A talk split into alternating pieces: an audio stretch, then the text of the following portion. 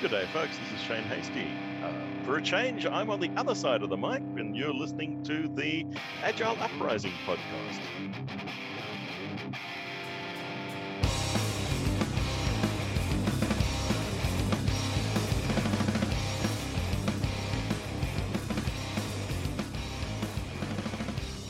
Greetings and welcome to another edition of the Agile Uprising podcast. I am your host, back again, Jay Hersko. Joined with me, I have a murderer's row of guests. I have Todd Thrash. This is Todd. Hi. Man, this is going to be a long night. Andrew Leff. What up?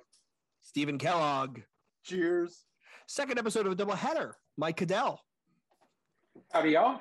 And joining us back from the dead, Mr. Mike McCallum. Mike, thanks for joining. Thanks for having me back, guys. We are very excited to have you. So the topic of this week's episode is the Great Resignation.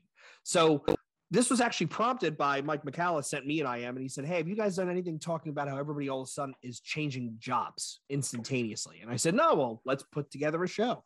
So there's a lot of discussion around the Great Resignation. Is it real? Is it not? So let's statistics wise.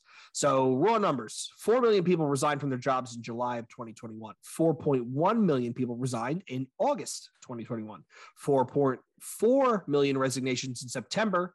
10.9 million jobs are open at the end of July in the United States, if the BLS is to be believed. 20 million resignations total from May to September 2021, which is 15% higher than spring, summer 2019. Resignations compared to 2020 levels are their highest in both healthcare, which is up 3.6%, and technology, up 4%.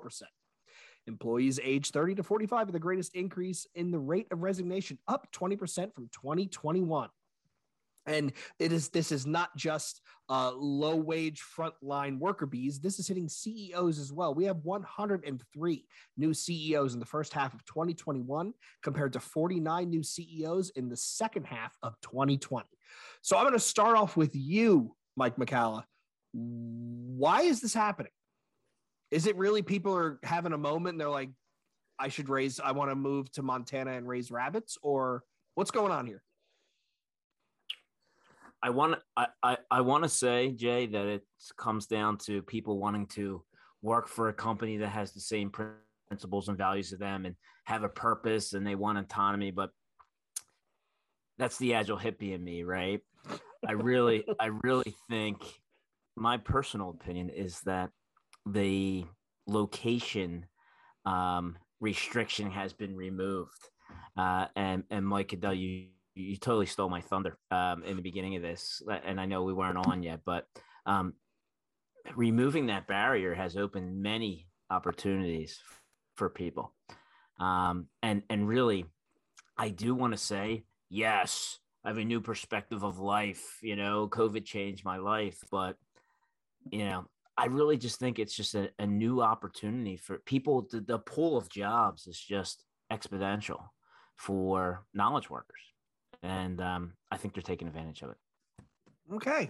What do you think, Stephen Kellogg? Oh, and by the way, before I go too far into it, the reason why I convened the panel that we have is I think almost everyone here has changed roles in the last 6 months or so, or has investigated a new role, or has a role change coming up. So this isn't just people speculating on the way the world works. This is people who have actually made the change during this time. So Stephen Kellogg, your thoughts? Yeah, I think so. Some of those numbers I think are more obvious than others. So when they talk about healthcare, I have nurse friends who have just said, "I'm done. I'm through nursing. I'm out."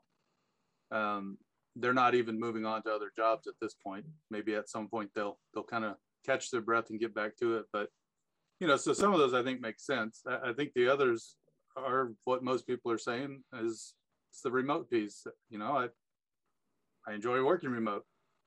So it also opens your opportunities to a lot more areas instead of just your physical, can I commute there? So. Good point. Todd, let me ask you, what do you think? I mean, as someone who has changed jobs, like what, and when we go another round, we're going to go into like specifics, but what do you think in the aggregate? Well, I mean, I think there's a lot of things. I've got friends back home that keep talking about the unemployment benefits are higher than the average salaries, and people are making more money to not be employed. And so they're gonna kick back and chill and make more than they could grinding it out for an unappreciative boss. So I mean, I think that's something that's still alive and well out there. I think the location is a big part of it. Now people can work remote. I mean, I've got friends that work across town that they can't fathom the idea of driving back across town now that they get to work from home. And right. So a commute as small as that. Yeah. Well, as small, I mean, Houston's a big place. I know. Here we go with the Texas shit. They take 6 hours to drive from one side to the other. I know. Six? Lol. No. No, but I mean, like, you know, people that would drive like an hour to, you know, across town no longer are doing that. And so that's a part. You have some companies that are now forcing back to work, or they're forcing back to roll. You know, I've got a buddy of mine that turned down a position because it was going to be more work, no additional money, and he was going to have to go into the office. And I was like, that's an interesting take for how to promote to sell a promotion. So it's weird, but I mean, I think it's money, it's location, it's vaccine mandates, remote. It's a whole lot. What do you think, Leff?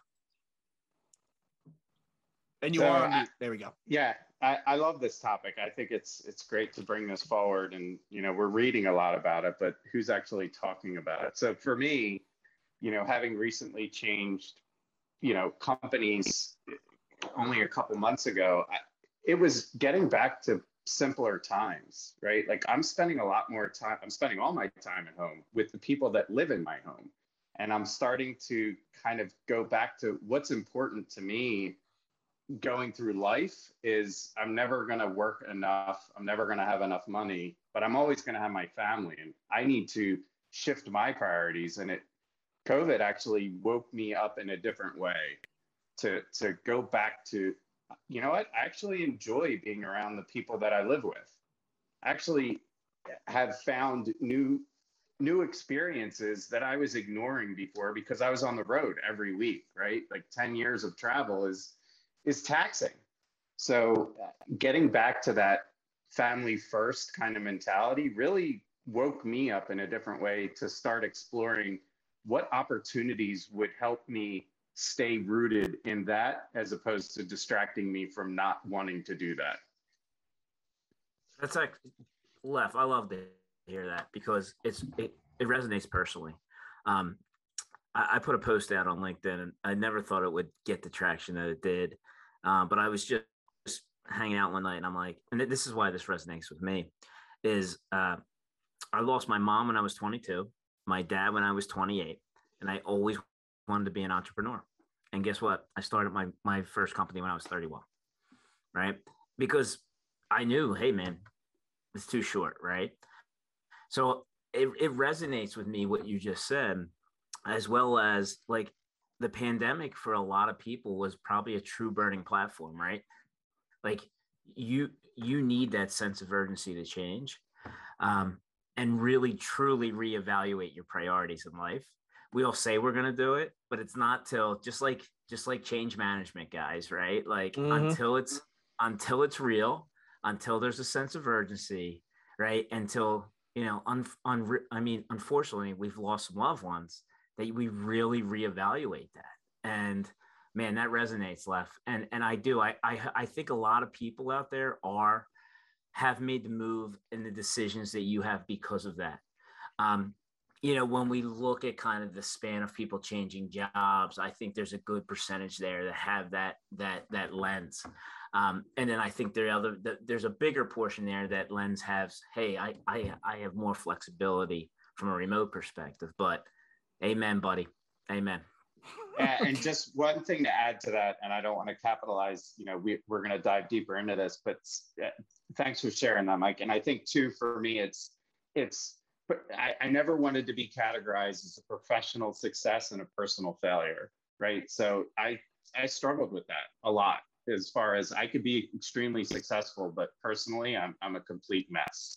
So finding a balance, COVID helped me understand how to balance that out differently. It's awesome. So I think there's an interesting piece too from the company's side, because I think some companies are realizing and embracing the remote, and it's having an impact on their culture as well. And others are like, I can't wait to force you to come back in. And they're also feeling the squeeze of that. So where I was at my last company, I asked for a long time about working remote. And I was one of those that it was an hour and 5-minute commute on a good day, hour and a half often each way. That's a lot of time. And it was always, no, no, we need you in the office, got to have you in the office. Even if I'm telling you, you got to stay in your actual office and not talk to other people because you're going to distract them. Well, you know, it's kind of like, why am I here, right? I can do this from home. And then COVID hit and we went remote, and all of the numbers across the board went up for the stats they were tracking. So Stephen, it's like, so I mean, here's something that I can. Hold on, Todd. Hold on, Todd. Mike, hit that note. Yeah. So there's a second or third order implication to something you just touched on. I'm curious to hear your perspective on, and this may go a little bit down the rabbit hole. Apologies. So we're digging remote. I haven't commuted in 4 years, but what are we losing by being remote? And at what point will that show up and become a barrier to whatever we need to do? Is knowledge work thrives on collaboration. And at what point? Yeah, I think it's a great point. And I think that's part of where some companies are trying to find the, okay, well, twice a week, let's make sure we're all in. But a lot of those, I mean, you can't do that all in because you hired me and I'm 4 states away. It's not, I can't be all in anymore, right? Yeah. So I do think there's some collaboration that's being lost, but I think we are also adapting to that. And you know, in some ways, there's collaboration that happens that before would have been a 30-minute or an hour-long meeting that's now back and forth on Discord or Slack or whatever your chat of choice is, and it gets done. So I do think there's a blend on the impact from that perspective. And I think I'm going to jump in Todd's spot real quick. I think balance, right? It's again, too much of any one thing is it creates an imbalance. So I think now when I dislike working remote.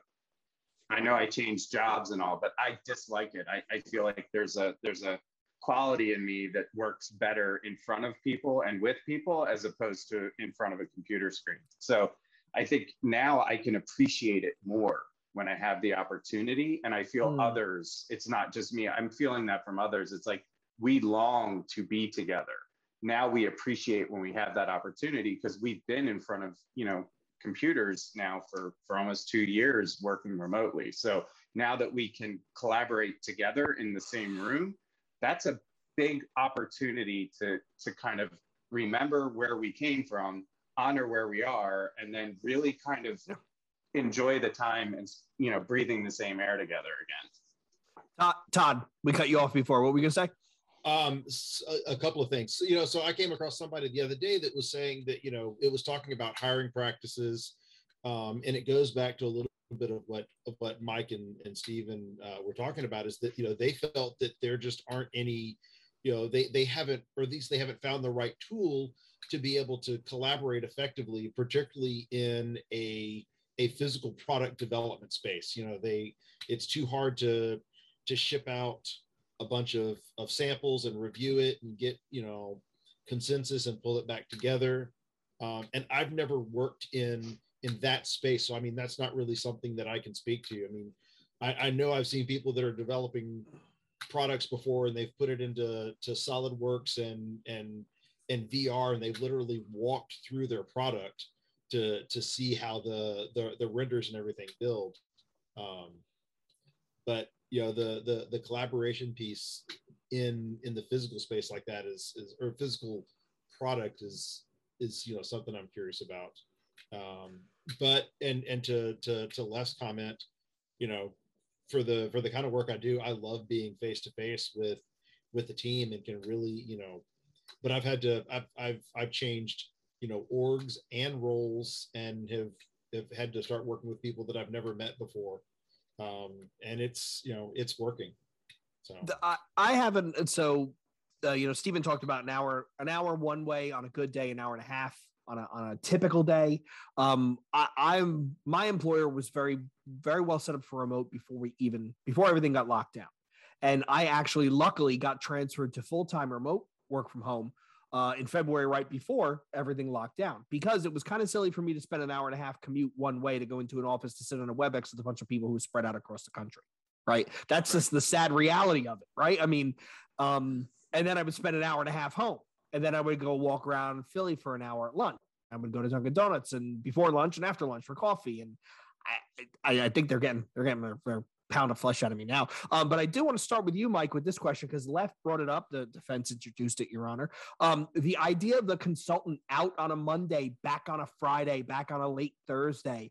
Is that, and Mike McCallum, I want to hear your thoughts as well, right? Because you help staff some of this stuff. Is that idea dead? Is it dead, or is somebody going to try and revive it?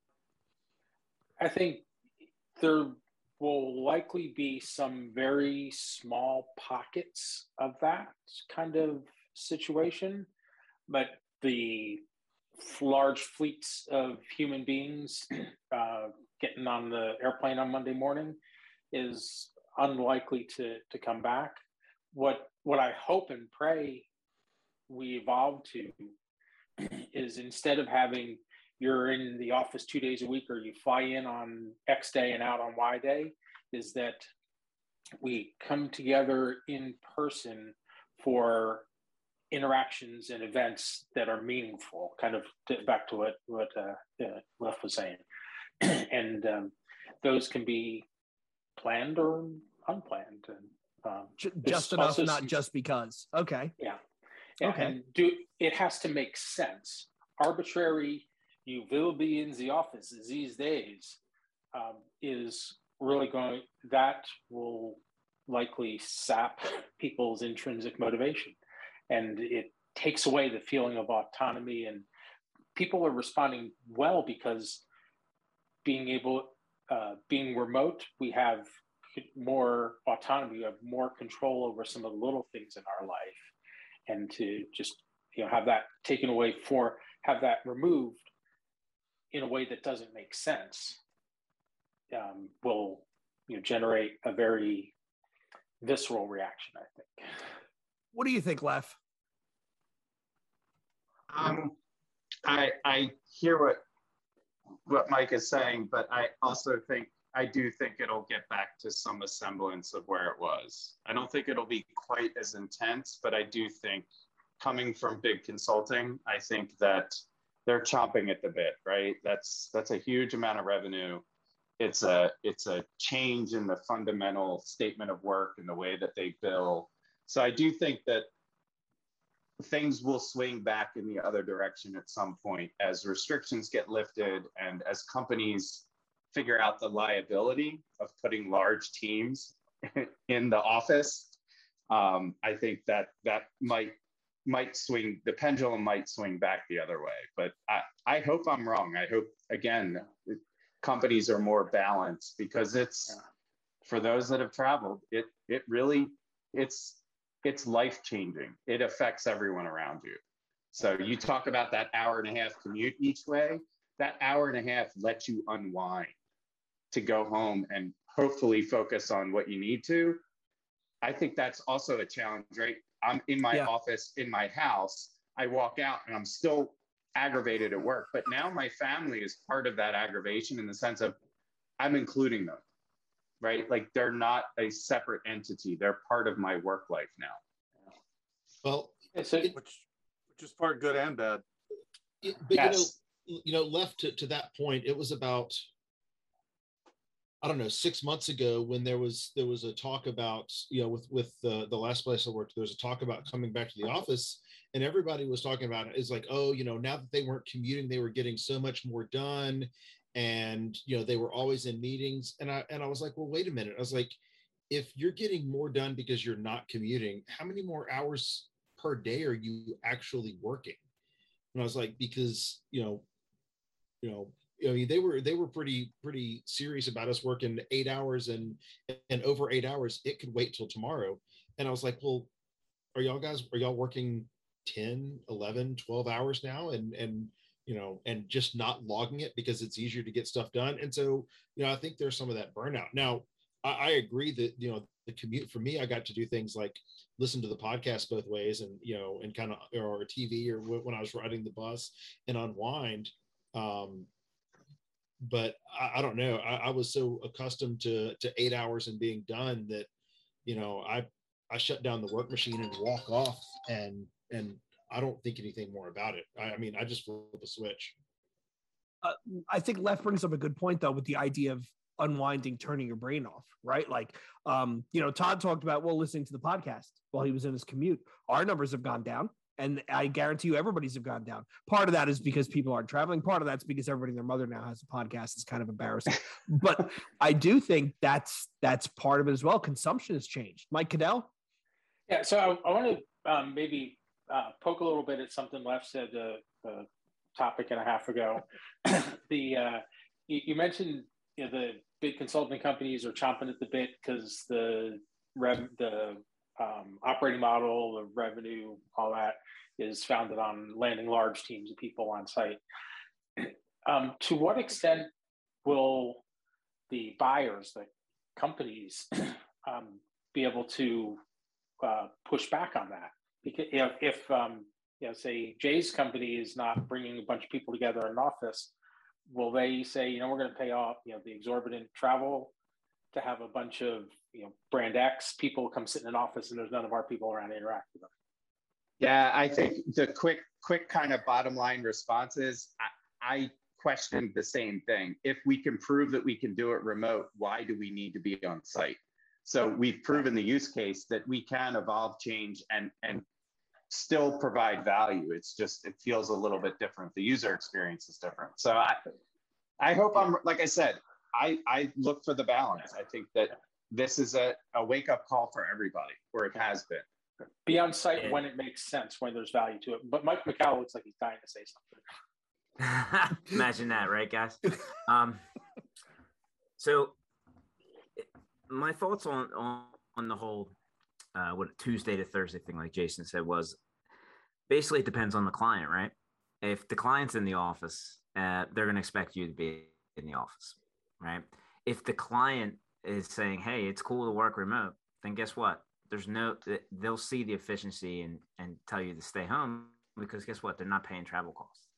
So context is everything. And I was gonna say, and that's one of the things that I heard is like, why would we send? And this was actually something that came up in an interview, you know, this summer for somebody I didn't go to work for, but it was like, why would we return to 80% travel when most of the clients are going to be at home anyway? And now if it's, I mean, right? I mean, if it's that, you know, and I said I could see, like, you know, splitting the difference if you have that, you know, every 10 weeks, you've got a big PI planning that they want to pull people together for, then you may have 2 days of travel every, you know, quarter, but not 80% every week. I don't know. Well, yeah, that's exactly right. And I don't want to sound like Mr. The Obvious, but context is everything. So if you're doing PI planning, yeah, it probably makes sense to be, you know, but like to make a blanket statement, like everyone must be here 2 days a week. Like, what's the value of that? Like, hey, maybe in the beginning of creating a new product, you're going to be asked to be there more because that's when collaborative ways of working and more not collaborative ways of working, but more in-person ways of working will be more beneficial, right? So, you know, making those blanket statements, what these people want, I actually saw an article today, is really, I think I said, like, the zoom in on knowledge workers, right? 57%, and this is in Fortune, this was on Fortune.com, 57% are looking for new jobs in 2022. And 93% just want more flexibility. And so I think that says a lot. I definitely think that says a lot. I think, I also think putting it in the company's perspective, right? Like this whole idea of the Great Resignation. I mean, let's be real here. I know plenty of people, some of them are our mutual friends, where they've said, I've been looking around and I have companies throwing money at me to do basically the same job I'm doing now, still being remote, but they can't find anybody good. Or they've had people leave, right? And here's the other thing where companies are, honestly, most big major companies are shooting themselves right in the foot. If you're worried about a particular person leaving, a particular type of person leaving, if they're going to get another 30 grand on the open market, give them 25, because you're going to spend that 30 in the next person you hire. If I leave right now, Steven's going to come in behind me. He's going to be looking for that rate plus 30. And then the HR costs, the onboarding costs, all that other BS. If you like the people that you have, here is the chance to show it, to give them something, to say, hey, you know, we realize you're important. We realize everybody's running around. We want you to stick around, and here's a token of our appreciation. And it's kind of silly how little gestures like that, not even 25 grand, could go a long way. It could go a long way. So one of the things you were talking about was Lev was talking about how he feels like a better person when he's in front of people, and the whole idea of sending everybody home remotely, right? Maybe we swung the pendulum too far. There was just an article that came out about, I know this is a middle school, but knowing some of the emotional intelligence of some of the people we all work with, I don't think a middle school is too far off as a parable. There was a middle school in Oregon that has actually paused in-person classes. They have paused in-person classes due to, quote, students struggling with the socialization skills necessary for in-person learning. So think about that for a second, right? Now, granted, these are middle school kids, they're children, right? And we're not going to debate the political expediency pluses and cons of the lockdown, but these are children who are having trouble getting back to the scheme of things, right? Getting back into the swing of things. If we think of the general makeup of the people that we work with in knowledge work, right? There are a lot of introverts. There are a lot of people who don't do well with groups. And now we're sending them home, you know, and then we're going to say, oh, well, now you need to come back into the office. That's kind of jarring, right, Stephen? Yeah, I got that written down, Jay. Honestly, like when these guys got to go home and work from their home office, they were like, oh, my God, I don't need to talk to people like face to face, like, because the nature of the work is right. Like the nature of the work is like they are introverts, right? And so I definitely think that plays a part of it. The one thing that I'll hit home on that was a great point of yours is put it the other way. We keep saying that everybody has now this big opportunity, more opportunities than they ever had because of remote work. What about the organizations hiring the talent? Absolutely. All they have to do is adapt their policies and process, and now their pool gets much wider. Right. Yep. And that's a game changer, man. That is like a competitive advantage. So, hey, hopefully companies are taking advantage of that. Right. The only last thing I'll say there is like, it depends how much you trust your people. Right. Do you care about being on site every single day? Right. Or do you just really have that culture of trust? So I'll talk a little bit to that because I know some of the clients, when we went remote, they started saying, oh, well, we want to get, you know, tracking software to figure out what the people are doing. And is this the Barclays belly button laser that they rolled out in the UK? And my response was, do you know what you expect out of this position? Yes. Are they delivering that? Yes. Then why do you need to spend time, money, and somebody trying to monitor that to figure out if they're working or not? So back to your point, it's part of that is a trust factor, which is if I see you in the office, keep in mind, I'm assuming you're working. How many people are actually doing that? That's a big assumption, right? That's a big assumption with some of the people I've come across. But because I can't see you sitting in the office, you may actually be using the bathroom. I don't know, because I don't use the bathroom when I'm at work. I mean, the logic there just kind of slips for me I don't understand it. Mm-hmm. A couple things I do want to also bring up though real quick. Part of it, I think, when you are working remote is shifting your mindset and adapting for things that you used to do. So I've recommended to a lot of people, hey, you used to listen to podcasts on your commute. Spend 30 minutes at the start of your day listening to a podcast. Listen to a podcast while you're fixing breakfast or out walking the dog, where you used to wait until you got in your car. So there's things you can adapt. And I love the fact that I can say, hey, you know what? It's whatever time, 1 o'clock. I'm going to go take the dog out back and sit for 30 minutes and actually enjoy the outside and get some sun on my face. And did I do that at my last job? No. I might walk across to a restaurant, pick up food and bring it back. So yeah, I think there's definitely some extra benefits now. I can actually go downstairs and spend 15 minutes talking to somebody because they're excited about something that just happened. Great, let's talk about it. Doesn't kill the day, doesn't kill my productivity. I'm still working.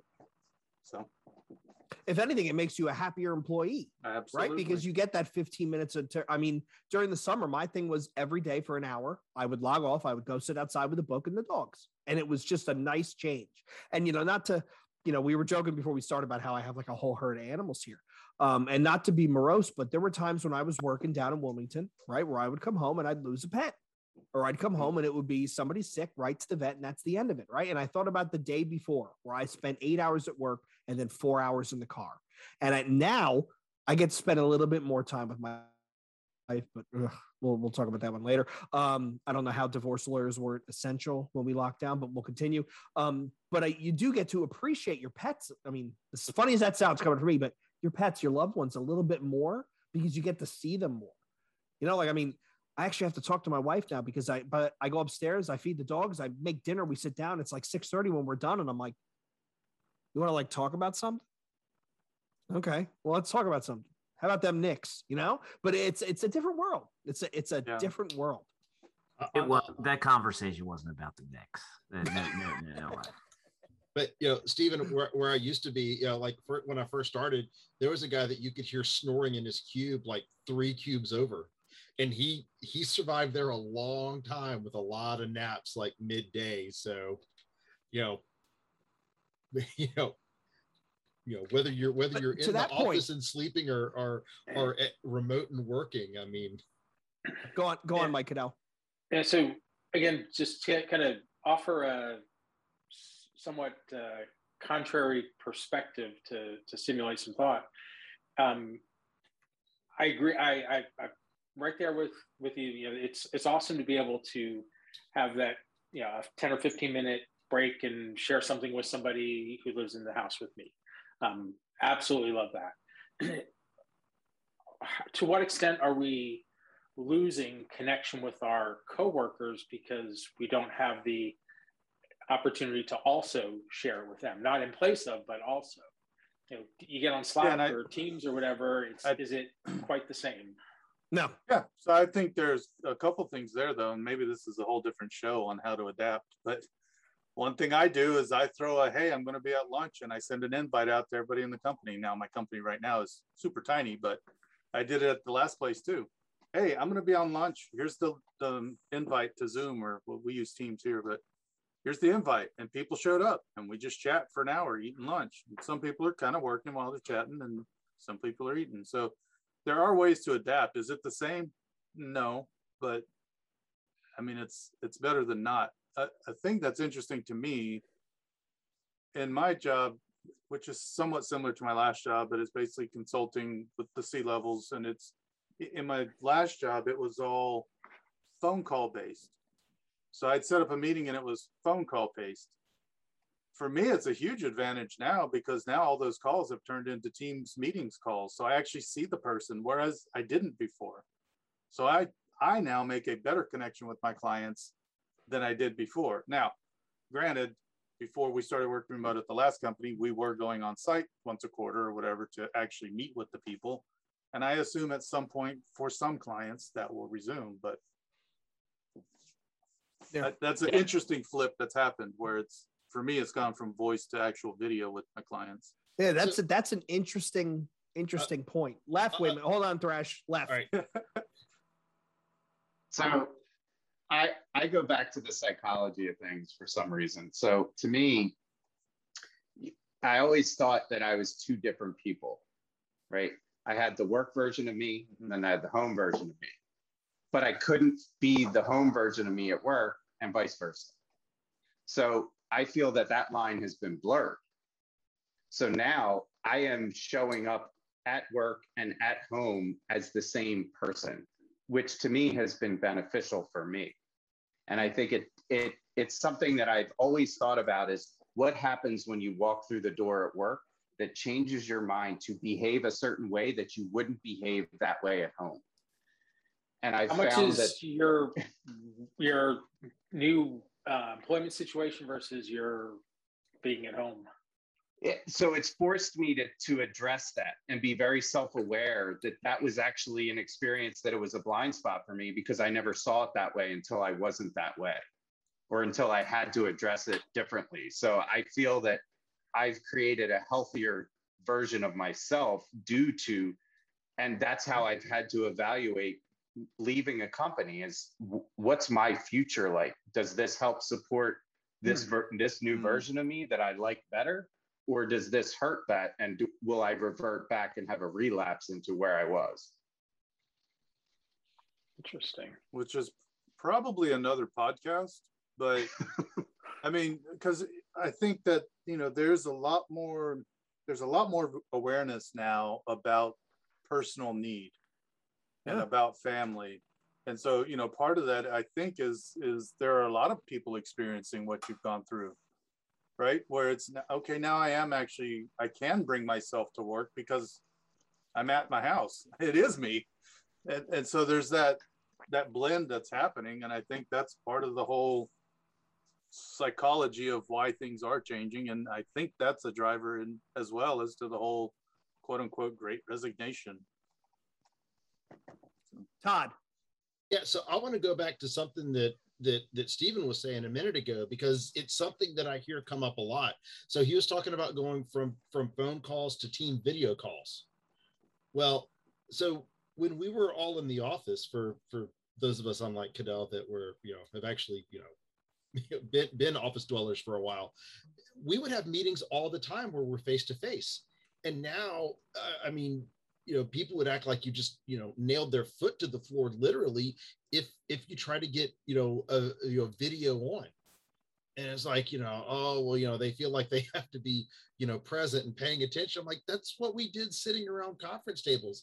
But, you know, somehow that now seems to be this big deal when you're going to be on video for 15 to 60 minutes versus, you know, 8 hours of potential face-to-face.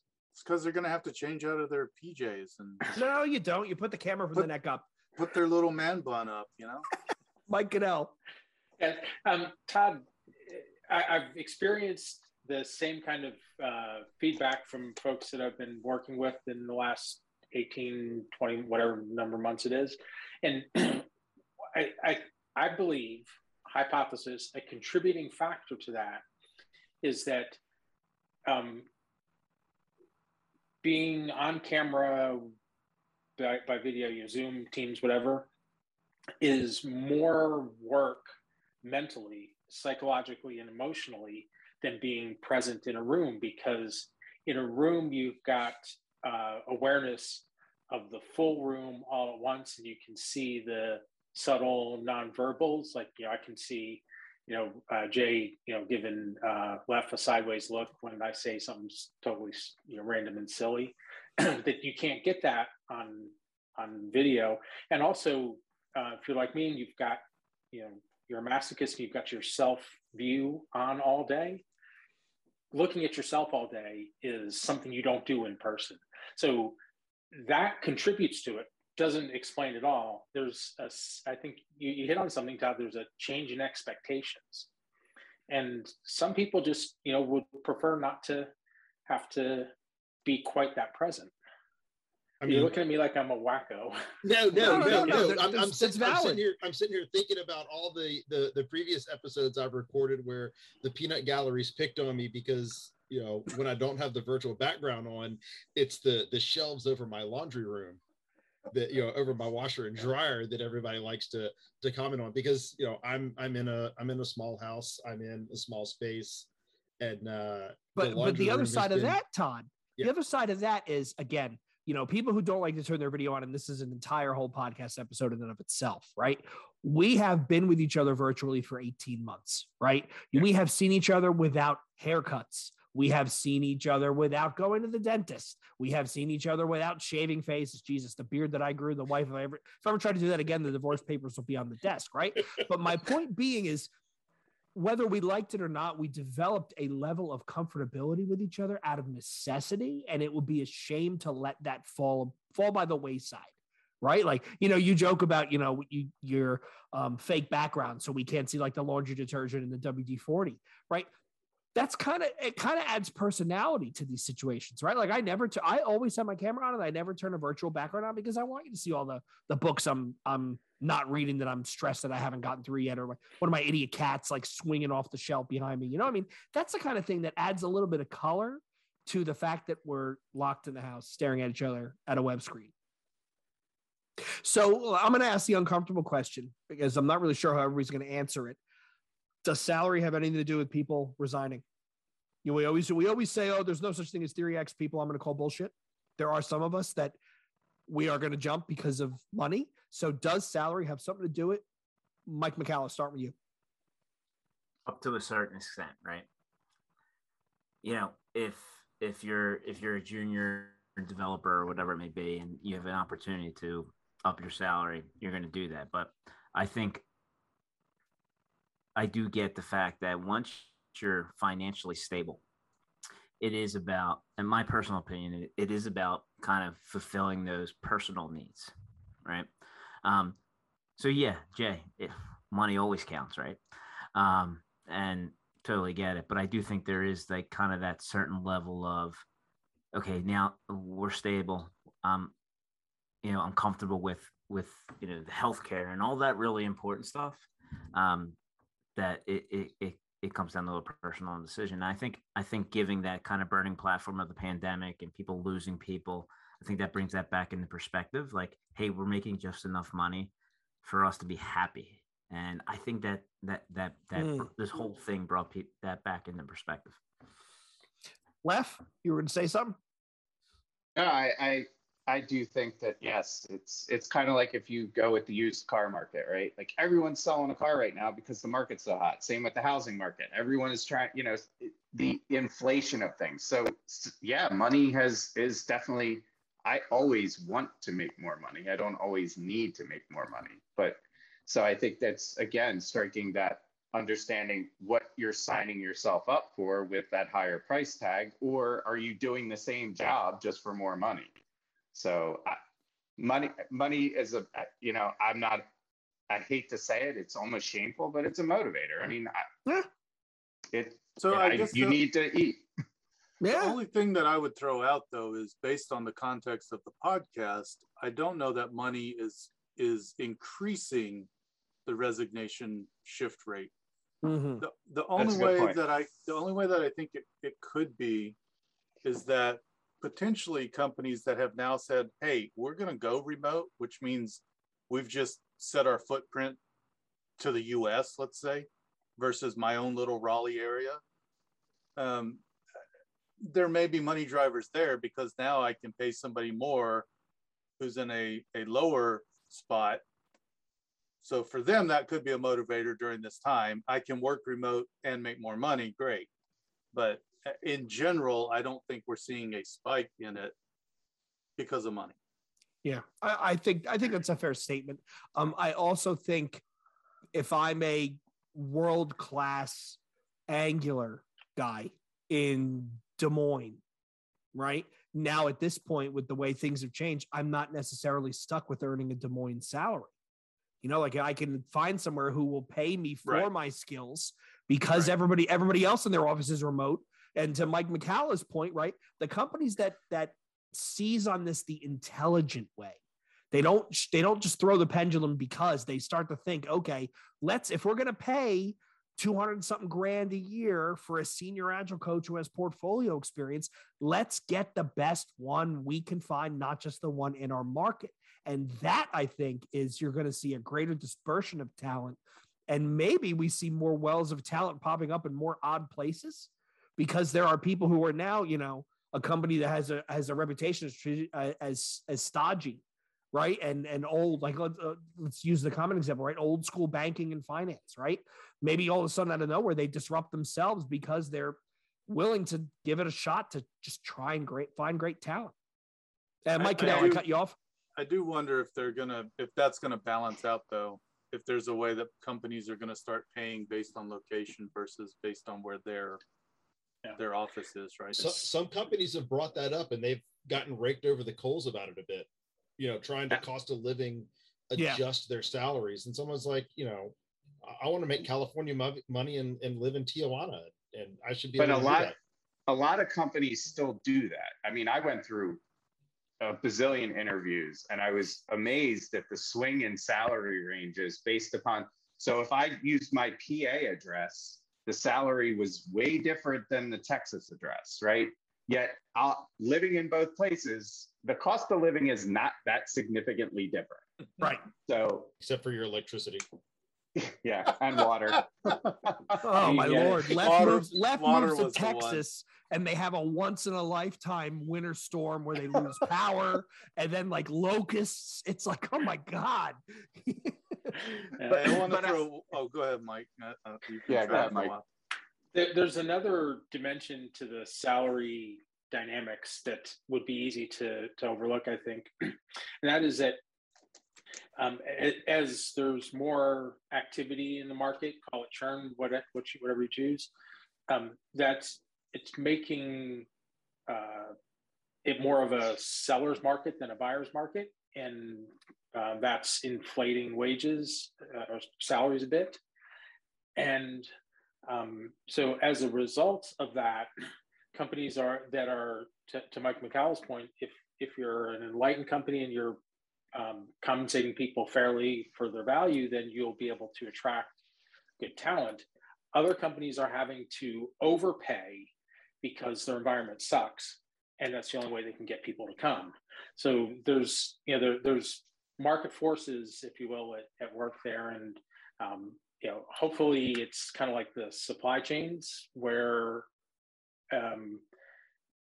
in not too long a time, things kind of reach a rational point again, but who knows? You bring up an interesting point, Mike, and this is another episode. I wish I could write these things down to remember to have them. For those listeners who are maybe younger, the idea of golden handcuffs do exist, especially in what we do. They exist. The idea of working at a place which pays me so well that I really can't afford to leave, even though maybe the culture was bad or toxic, or I have hit a glass ceiling. That definitely exists in corporate America, and it's great when they give you that money on the way in, but it's terrible year five. And I'll leave that at that. That's a different episode for a different time. Where I just left, people were like, "Good for you! I wish I could leave." They were shackled.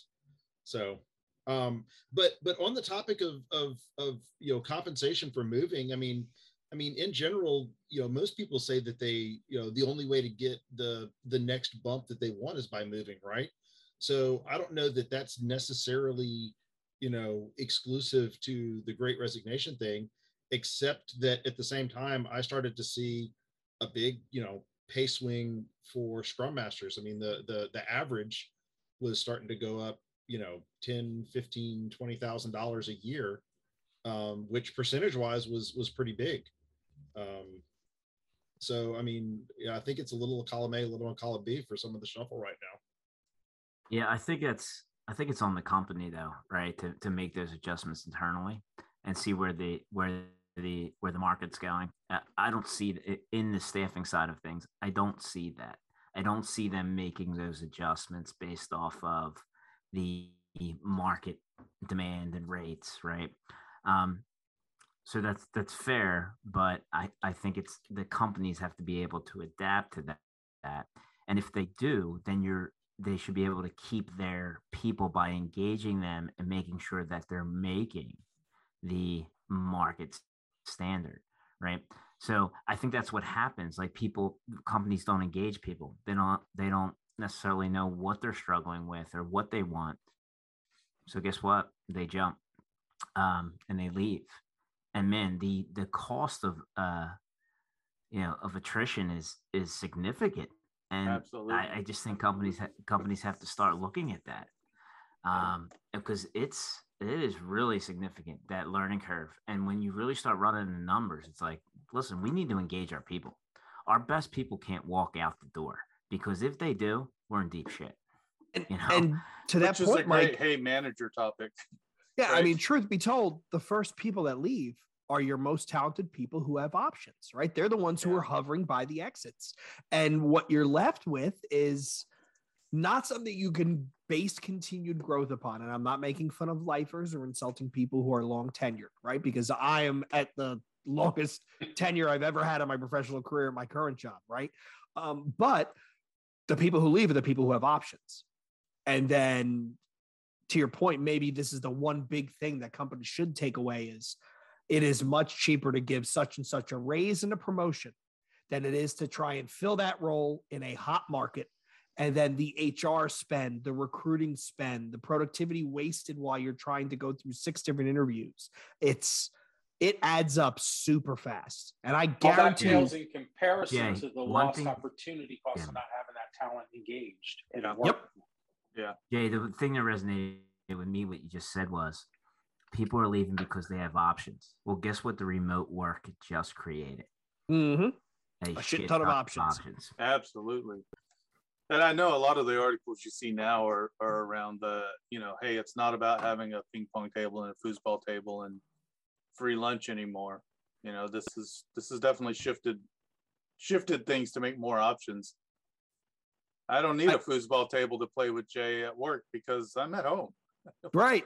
I got my Xbox right there. Call of Duty. I'm looking at the loading screen. I can squeeze another match in between this meeting. I did see a snarky post on LinkedIn where it was an infographic about, you know, the top 8 things that employees look for. And it's like culture, compensation, engagement, feeling of belonging, feeling of purpose, blah, blah, blah. And then the person put at the bottom, nowhere does this say free pizza. I saw that one. You know, companies need to get it together. Free pizza is not a selling point anymore.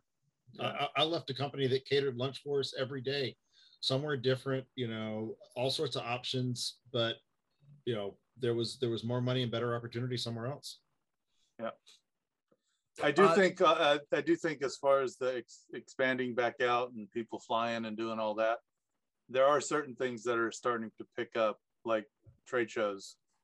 I'm starting to see more and more people talk about, oh, it's so great to get back out to the trade show and do a conference speech and blah, blah. So there's still that mentality and that drive of people to do that. And I think that's going to be the first kind of on-ramp to more in-person and more travel.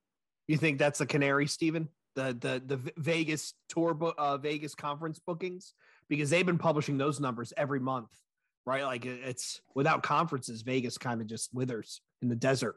But I think that's part of the drive, right? The people who made money off the conferences are pushing, hey, we can do this now, and people are starting to do it. And there's a crowd of people that's somewhat their life. You know, it's hey, that's what I do. I go to conferences. I'm so glad they're opening up, and they're going to roll back into that.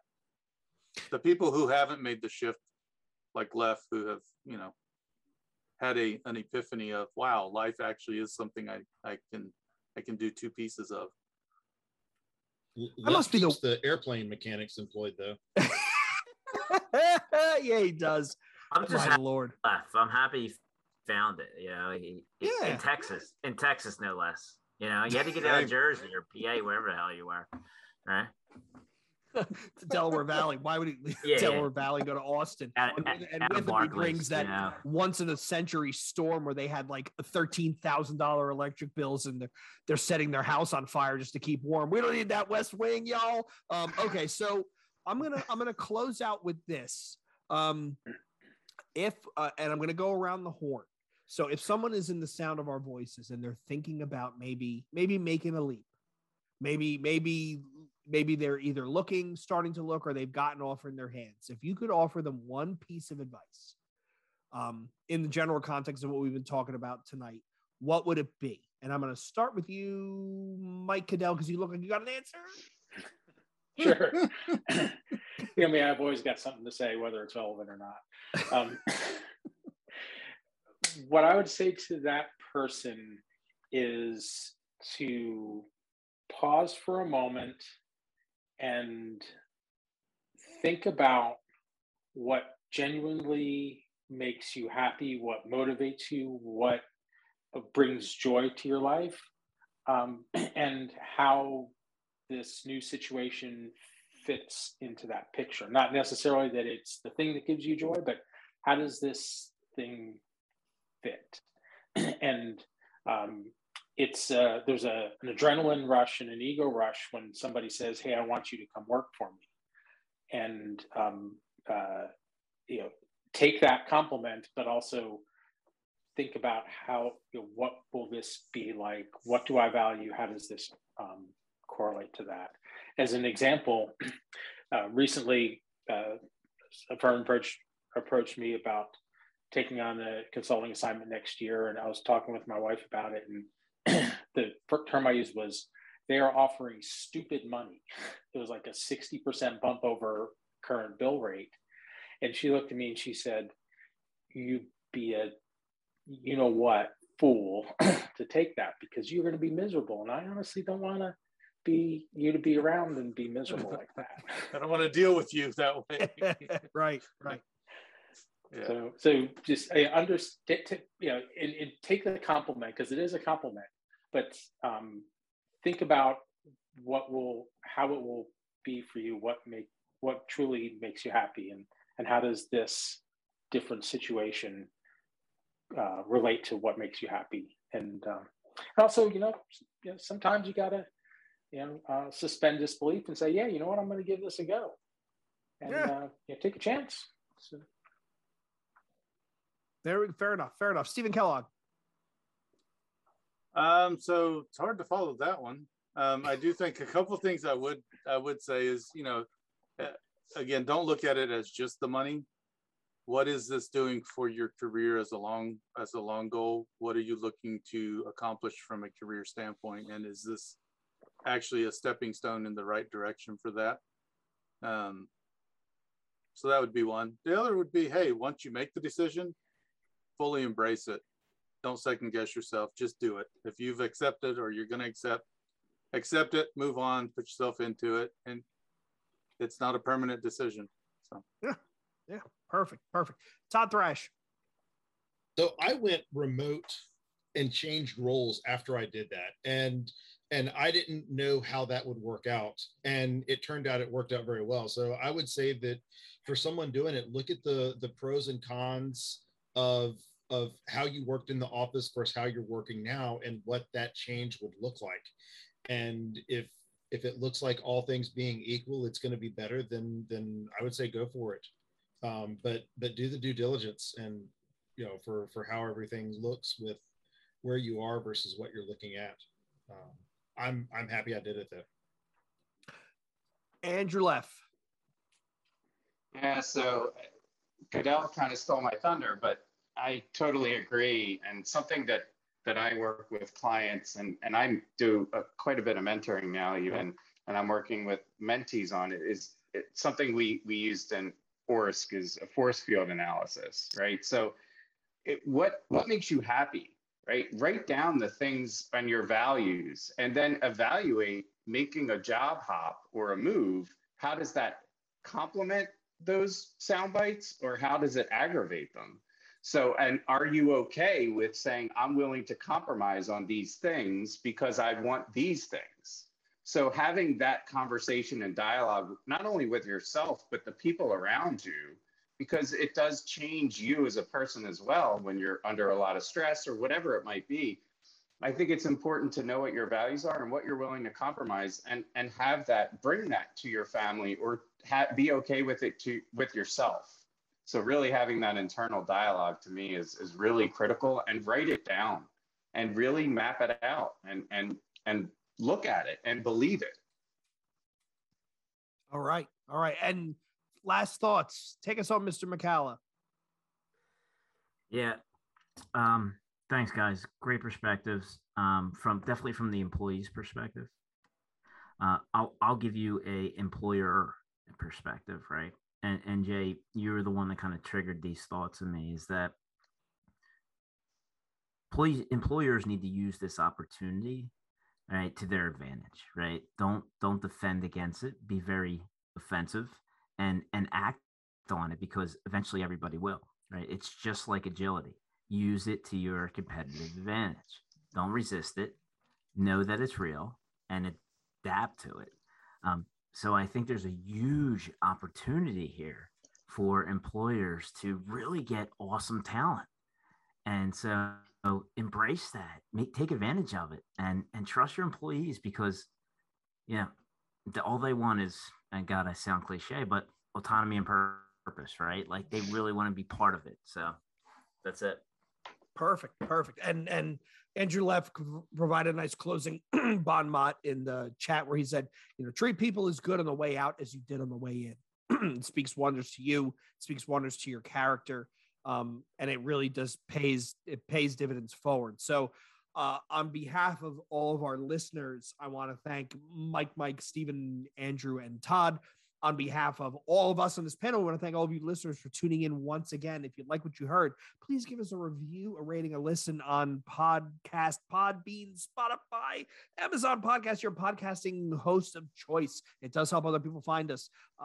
Please get in on the conversation in our Discord server. It's quite vibrant. It's quite wild. We have quite a lot of people talking all day. I believe today's discussion earlier was the difference between user story mapping and breadth versus depth decomposition. And we went down the rabbit hole on that one. So please hop in. I also want to give a shout out and thank you to the artist Krebs. Shout out to Philly and Chris at Machine Man Records, who provided our outro music free of charge. And lastly, we are committed to always being free for all of our listeners and all of our contributors. However, we do have a Patreon if you would like to help offset hosting and production costs. And who knows, you might get a surprise package from me in the mail. And yes, it will be work appropriate. So once again, I want to thank everyone for tuning in and listening. And until next time, this is the Agile Uprising Podcast.